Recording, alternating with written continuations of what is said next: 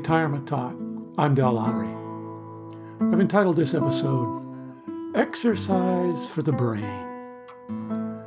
Doing crossword puzzles and studying a foreign language are supposed to be good for the brain. Lots of retired folks do these things. My wife does. I do computer stuff and study music, thinking they might help. Plus, I like those things. Now I find that if I really want to do something good for my brain, I would lace up my running shoes. No kidding. Exercise. It seems exercises like big body movements are what really perk up the brain. These podcasts are not based on research. When I started this project, I wanted to talk about what I knew and not what I could find out online or in a library. Now a book jumps into my mind that I feel I must discuss. The book concerns itself with exercise and the effect it has on our bodies and our minds. I heard an interview with the author on the radio.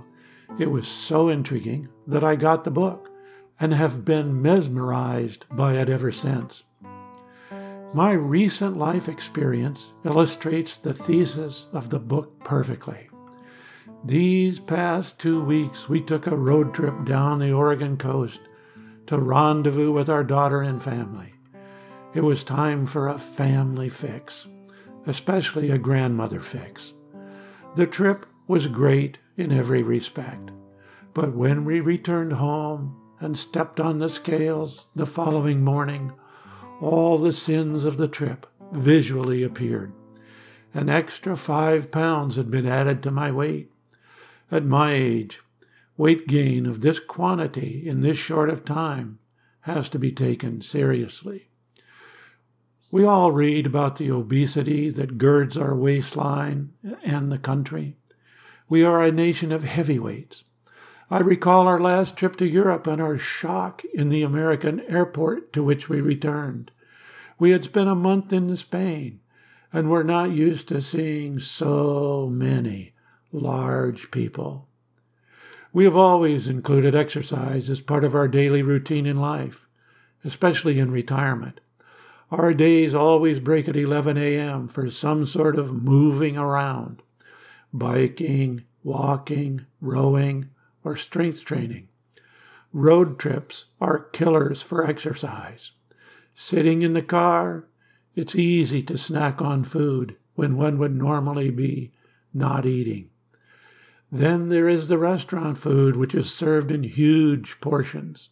One must constantly be on guard to not consume it all.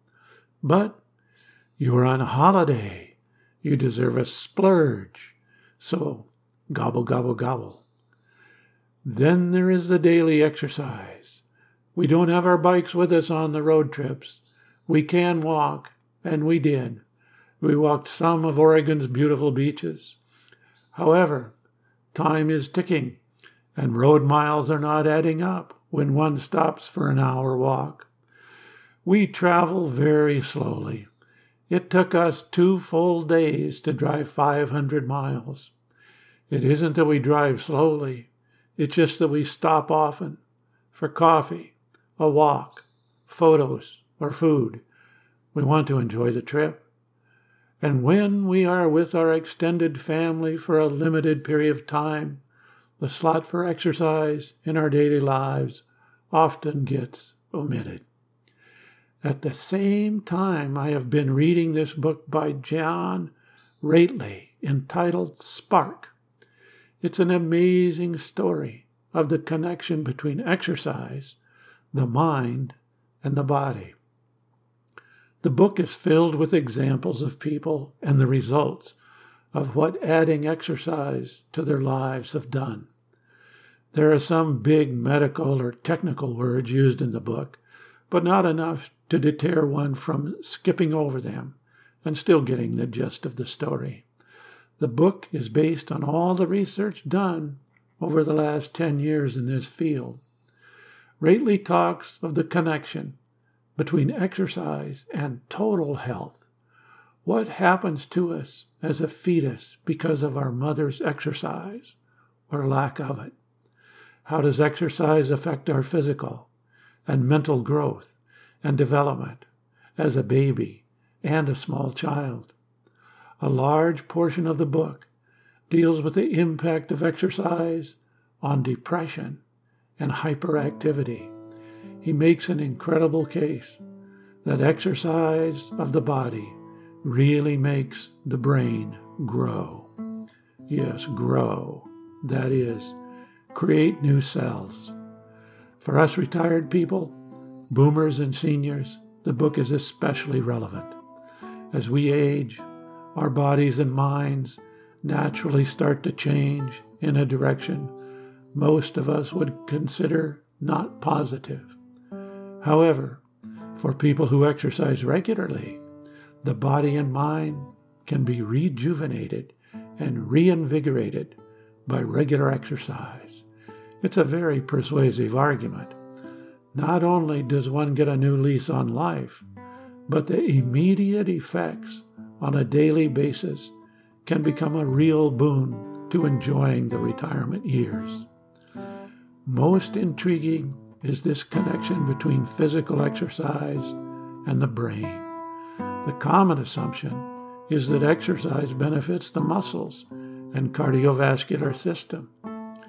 This is true, but the effect exercise has on the emotional and mental aspects of life is rarely discussed. One of the lines from the book, as I recall, goes something like this If you want to stay sharp mentally, you'd better lace up your running shoes.